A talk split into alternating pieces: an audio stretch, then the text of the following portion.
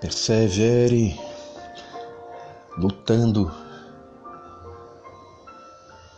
Não é porque o dia está acabando que você precisa de desistir de seus objetivos. Se hoje não der certo, se reprograme, programe sua mente, prepare o seu coração, aceite que hoje não deu certo, aceite que ainda não chegou aonde deseja, mas que amanhã você vai conseguir vencer e superar seus limites. Não pense que você deve melhorar 100%.